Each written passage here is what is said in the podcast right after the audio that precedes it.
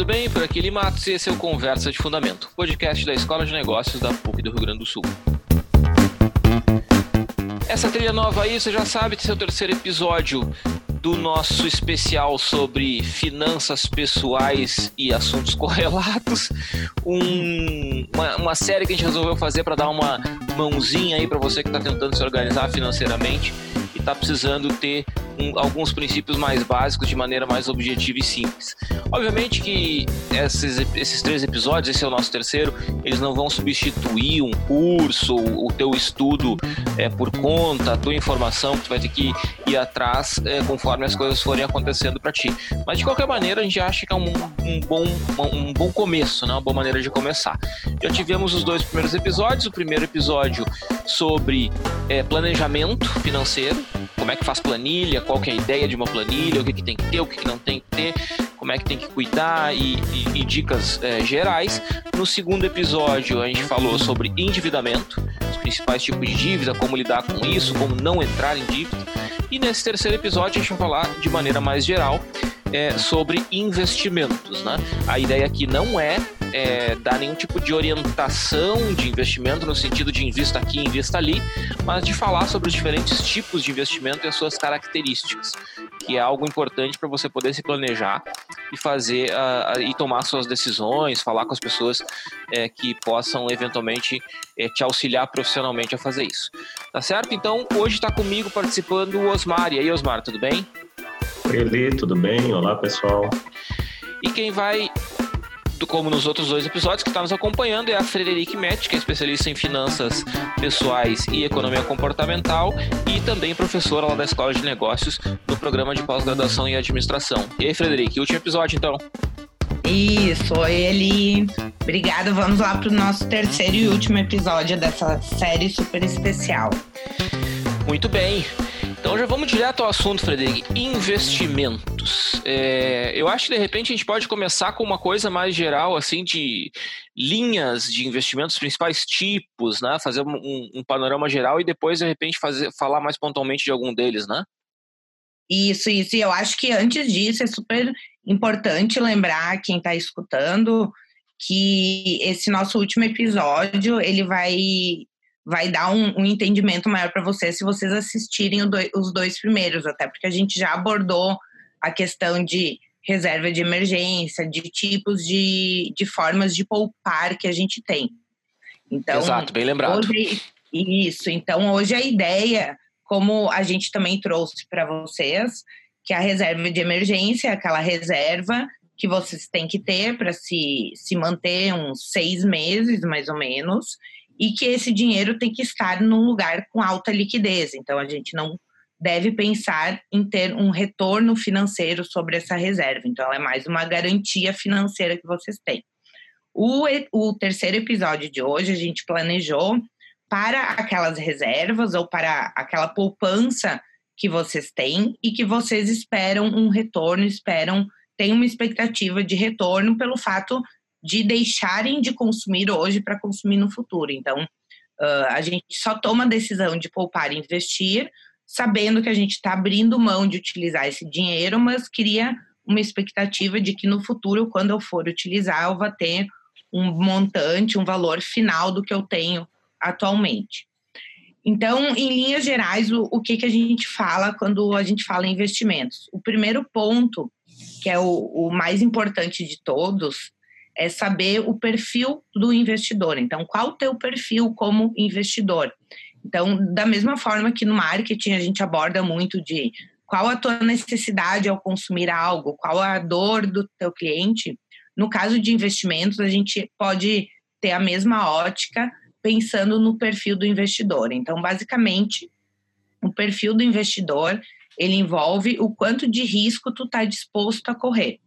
Então, sempre lembrando um, uma lógica bem clara de que o risco é proporcional ao retorno, ou o retorno é proporcional ao risco. Isso quer dizer que se eu for investir em alguma opção de fundo ou qualquer investimento que tenha uma expectativa de um retorno muito alto, obviamente eu vou ter um risco atrelado a essa expectativa de retorno.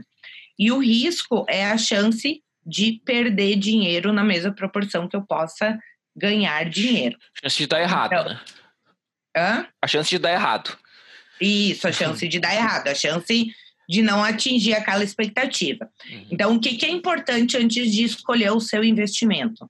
É saber o quanto tu está disposto a perder de dinheiro.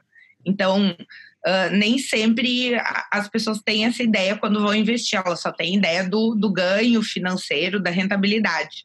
Mas eu sempre tenho que pensar que eu tenho um risco atrelado a essa rentabilidade. Uhum. Então, normalmente a gente define uh, o investidor com perfil mais conservador, mais moderado ou mais agressivo.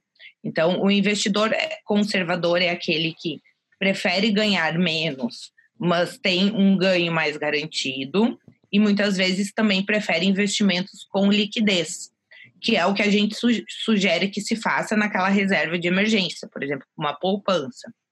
Já o investidor mais agressivo é o oposto, é o investidor que ele é muito mais proativo, que ele espera ter um retorno muito mais alto do que uma poupança ou algum título do governo como investimento, mas ao mesmo tempo ele também está ciente que ele pode perder dinheiro, porque esse investimento que pode dar uma rentabilidade maior, ele muitas vezes está associado à oscilação do preço de mercado daquele ativo ou, por exemplo, do imóvel que ele adquiriu moeda estrangeira, do, moeda estrangeira, dólar, ou as ações, que é o nosso exemplo mais clássico.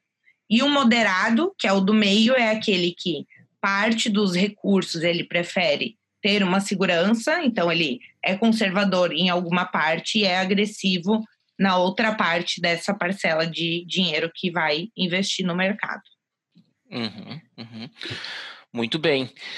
Isso com relação ao, ao, ao, ao, tipo de, de investimento né, que, que a gente uhum. tem com relação uh, na relação com o tipo de reserva.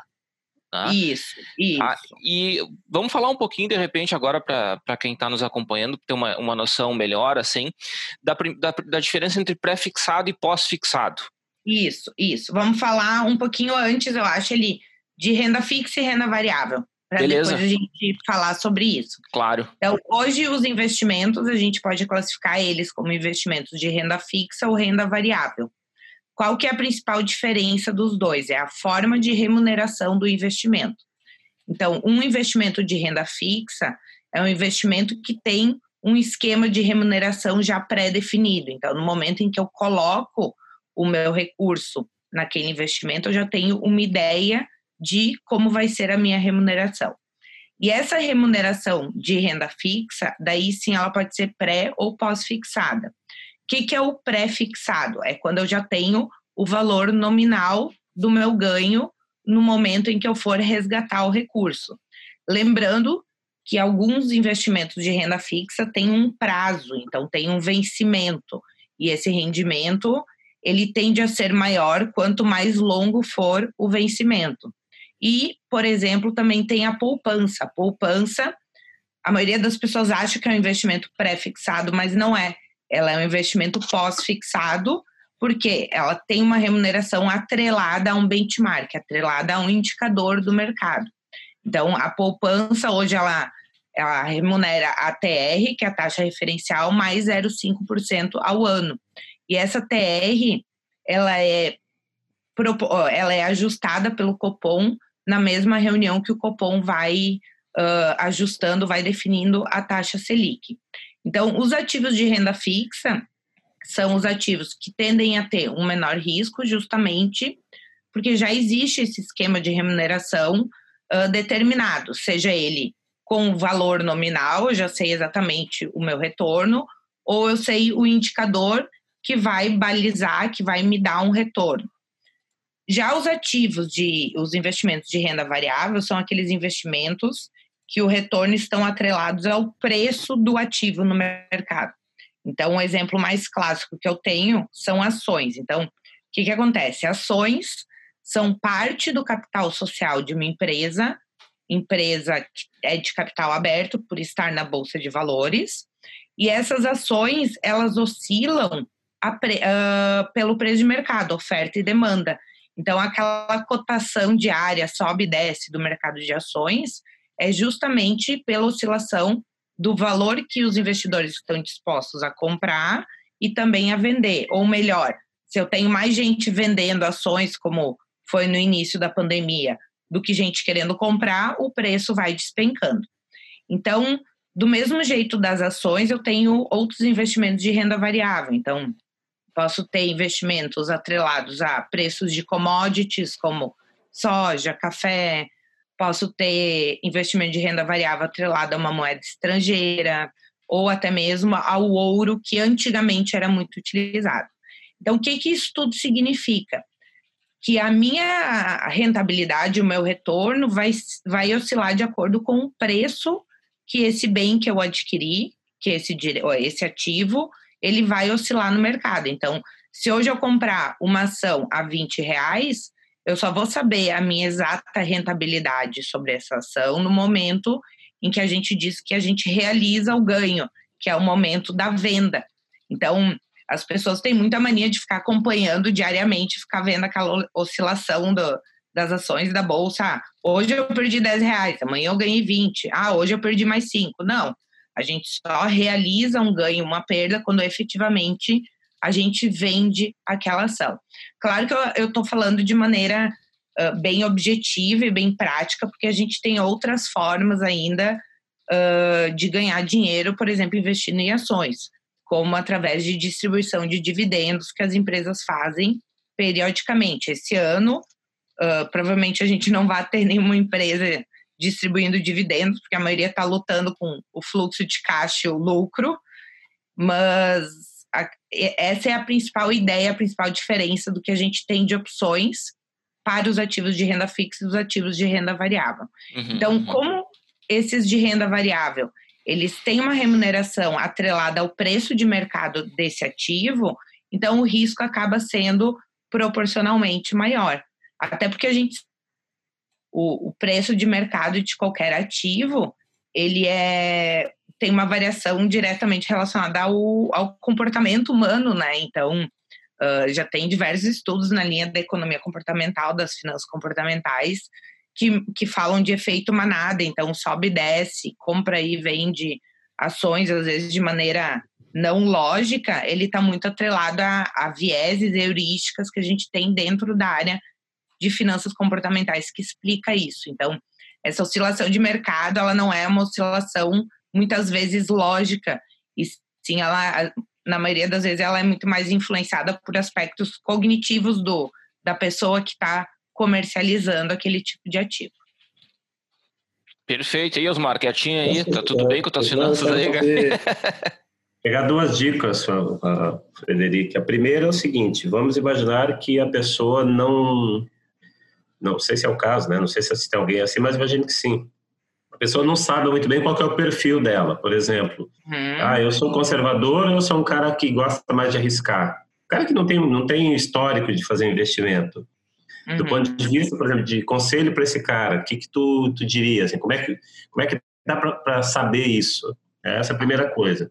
E a outra é que variáveis o cara deve ficar atento quando ele for fazer esses investimentos, por exemplo, vou pegar o caso de retorno. Bom, a gente fala em retorno às vezes, mas é, ah, o cara tem um rendimento, mas ele pode pagar imposto de renda na hora que ele for é, é, hum. ganhar esse, esse retorno, coisa do tipo. Que tipo de sugestão, de conselho daria para esse cara também na hora de decidir fazer investimento?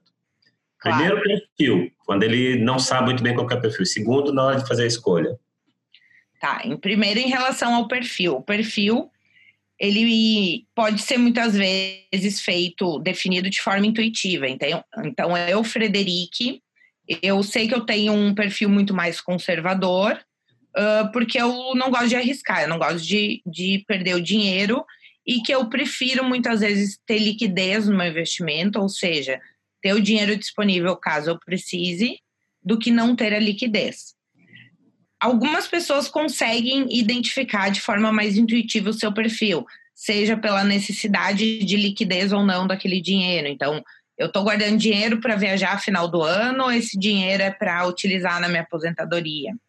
quanto mais longo o prazo da minha necessidade, mais arriscado eu posso ser, porque daí sim eu consigo esperar oscilações de mercado para fazer o que a gente chama de realização do ganho.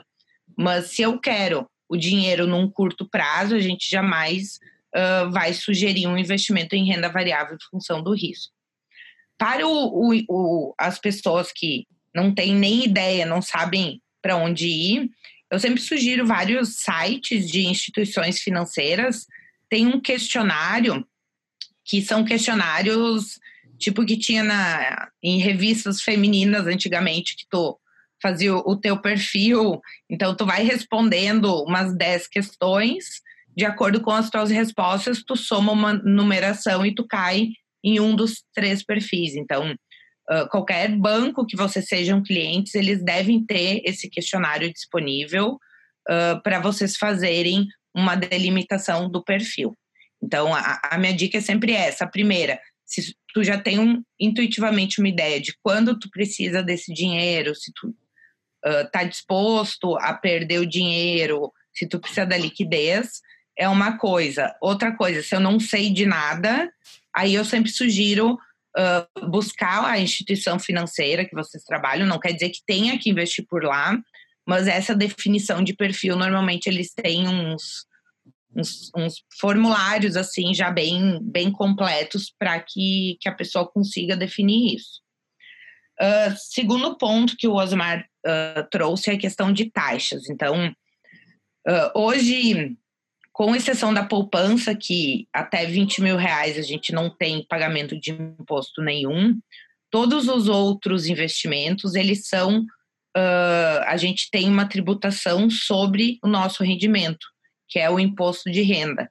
Então, muitas vezes eu comparo a poupança com qualquer outro fundo de investimento e vejo que o fundo de investimento está rendendo 1, 2% a mais. Mas eu esqueço que o meu rendimento real, que é essa taxa descontado, as, esse imposto que eu tenho que pagar, que ele pode daqui a pouco ter um retorno menor do que a poupança. Então, eu não devo observar os valores de forma bruta, e sim sempre ver qual é a tributação daquele uh, investimento que eu estou tendo. E além disso, tem uma outra taxa que é super importante uh, de observar sempre, se vocês forem investir em fundos de investimento, seja numa corretora ou no banco, que são as taxas de administração que os fundos cobram e também taxas de performance. Então, muitas vezes os fundos cobram uh, entre 2% e 5% ao mês de taxa de administração, que é justamente uma taxa que seria para eles fazerem a gestão daquele recurso, comprar, vender, escolher outro ativo. E a taxa de performance é normalmente se pega um, um benchmark, um CDI ou um CDB, e o, os bancos dizem: se uh, ultrapassar esse benchmark, eu vou ficar com 20% do, do que passou, que é o que chama de taxa de performance. Essa taxa de performance ela é muito comum e ela até é algo bom porque se a gestora ela vai ganhar um ganho, se eu ganhar também, isso pode acabar incentivando uma gestão mais eficiente. Sim. O que tem que tomar muito cuidado é a taxa de administração, porque às vezes eu tenho um fundo de renda fixa de investimento de longo prazo e que o, as gestoras podem me cobrar 4%. Eu já vi plano de previdência. O que é um plano de previdência? Eu pago lá todo mês para resgatar o meu dinheiro quando eu me aposentar e ter uma previdência complementar ao INSS. E isso é um investimento de longuíssimo prazo. Então, eu, por exemplo, comecei o meu com 25 anos.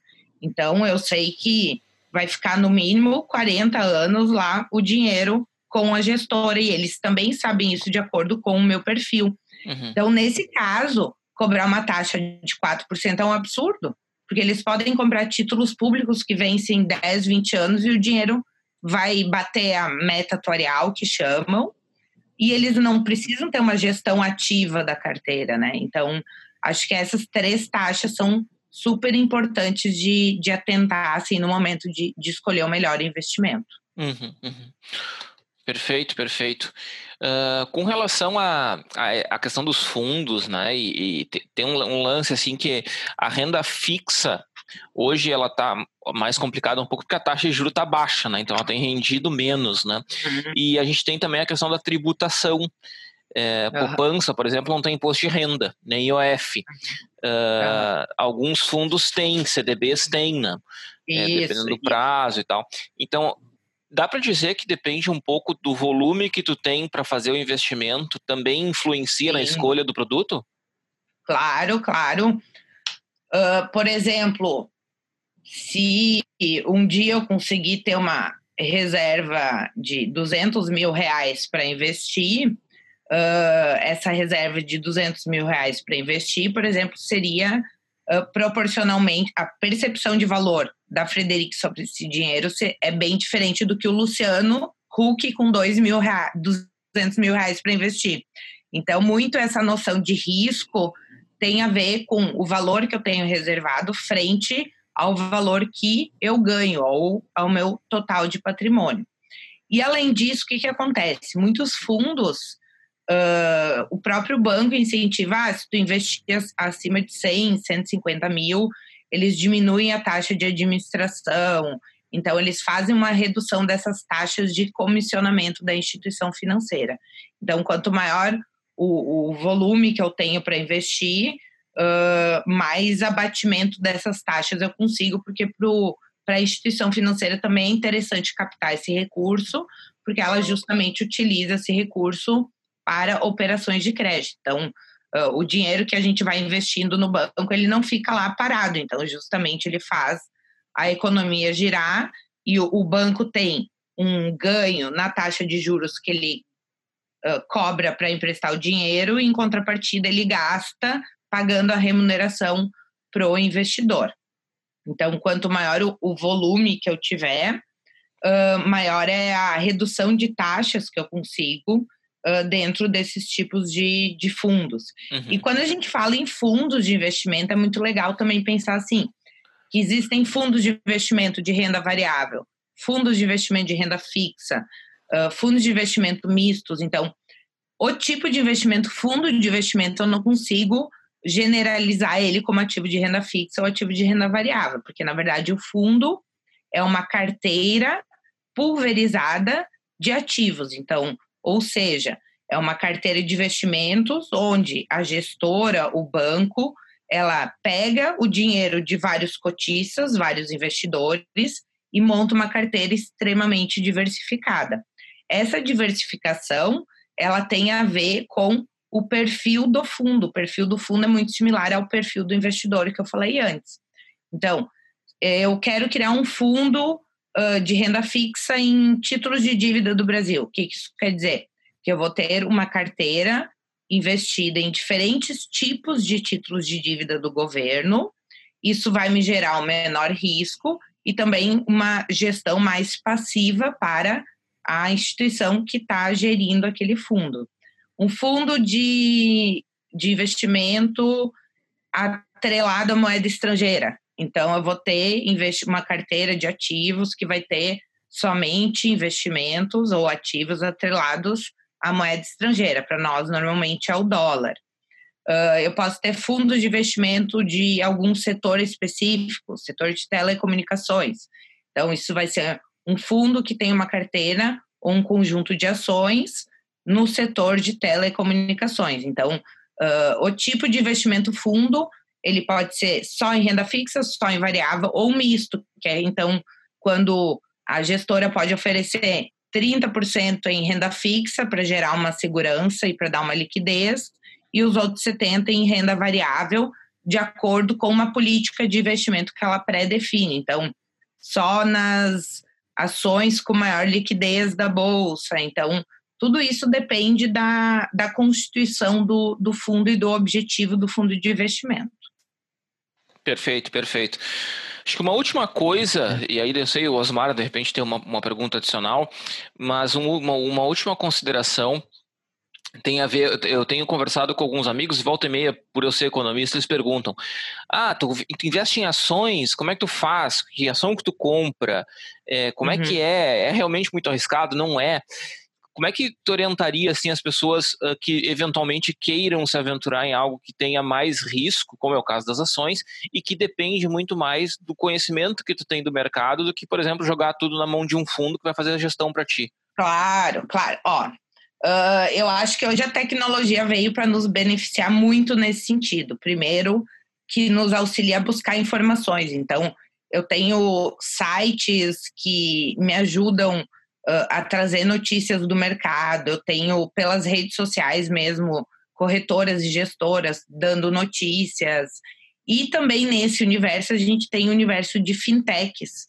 Então, a primeira fintech, a fintech é uma instituição financeira digital. Então, antigamente, eu digo, há 20 anos eu tinha que ir numa corretora de valores, me cadastrar. Através da corretora, eu fazia uma ordem de compra ou de venda com ações. Hoje em dia, eu tenho corretoras digitais em que eu consigo operar a minha própria carteira. Então, a minha dica é: eu sou curioso e quero começar a investir em ações. Uh, a minha dica é: comece investindo um pouquinho, vai lendo, vai estudando, vai se informando, uh, para ver justamente quais são as variáveis que vão impactar numa variação do, do teu rendimento ou não. Se eu não quero entregar o meu dinheiro de quem tem experiência, de quem conhece, eu vou ter que buscar esse conhecimento. E eu acredito muito que o conhecimento vem do estudo, vem da leitura, mas também vem da prática. Então não adianta só ficar na teoria. E a gente tem hoje essas opções em que consegue começar investindo bem pouquinho em ações. Muito bem, muito bem, Frederico. Osmar, alguma coisa pontual aí? Não, Eli, uh, eu estava com essa pergunta do, do, do, renda variável e de ações na ponta da língua e tu fez a pergunta. Acho que está bem, acho que como orientação, até para a gente ajuda. Muito bem, muito hum. bem. Então tá, Frederico, alguma última ponderação, assim, para encerrar essa série? Na, gente, assim, eu, eu, sempre gosto de lembrar daqueles pilares, eu acho. Eu não lembro se eu falei no primeiro ou no segundo episódio, a série é, foi construída, foi focada em uma série de finanças pessoais. Lembrando que finanças pessoais, educação financeira, ela tem que ser pensada sempre em quatro pilares. Não adianta só eu entender de investimento e não fazer o restante. Quais são os pilares? Controlar os ganhos, os gastos, a poupança, ou seja, o poupar, e também tem o doar.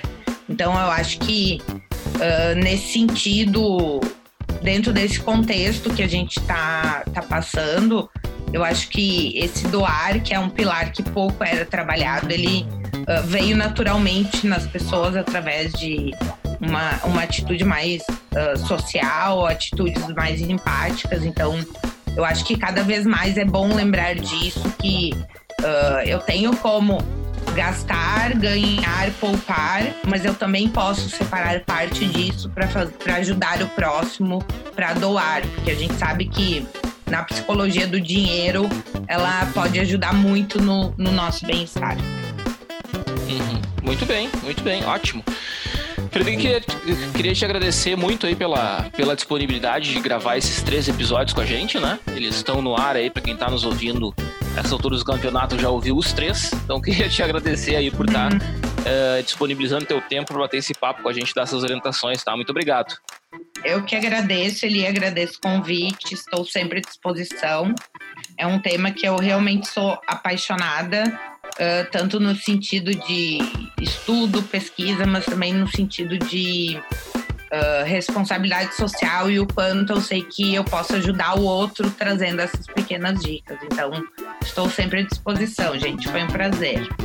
Beleza, obrigado, Frederico. Obrigado, Osmar, por nos acompanhar hoje aí. Valeu, Eli. Obrigado, Frederico, também. Um abraço a todos. Show de bola. Valeu, gente. Então, obrigado por seguir aí essa série especial. Sempre nos acompanhe. Toda quinta-feira tem episódio novo do Conversa de Fundamento padrão aí, regular do nosso, do nosso programa. E siga a gente nas redes sociais lá no Instagram, arroba Conversa de Fundamento e também o Instagram da PUC, arroba PUCRS e da Escola de Negócios, arroba Escola de Negócios PUCRS. Valeu, até mais.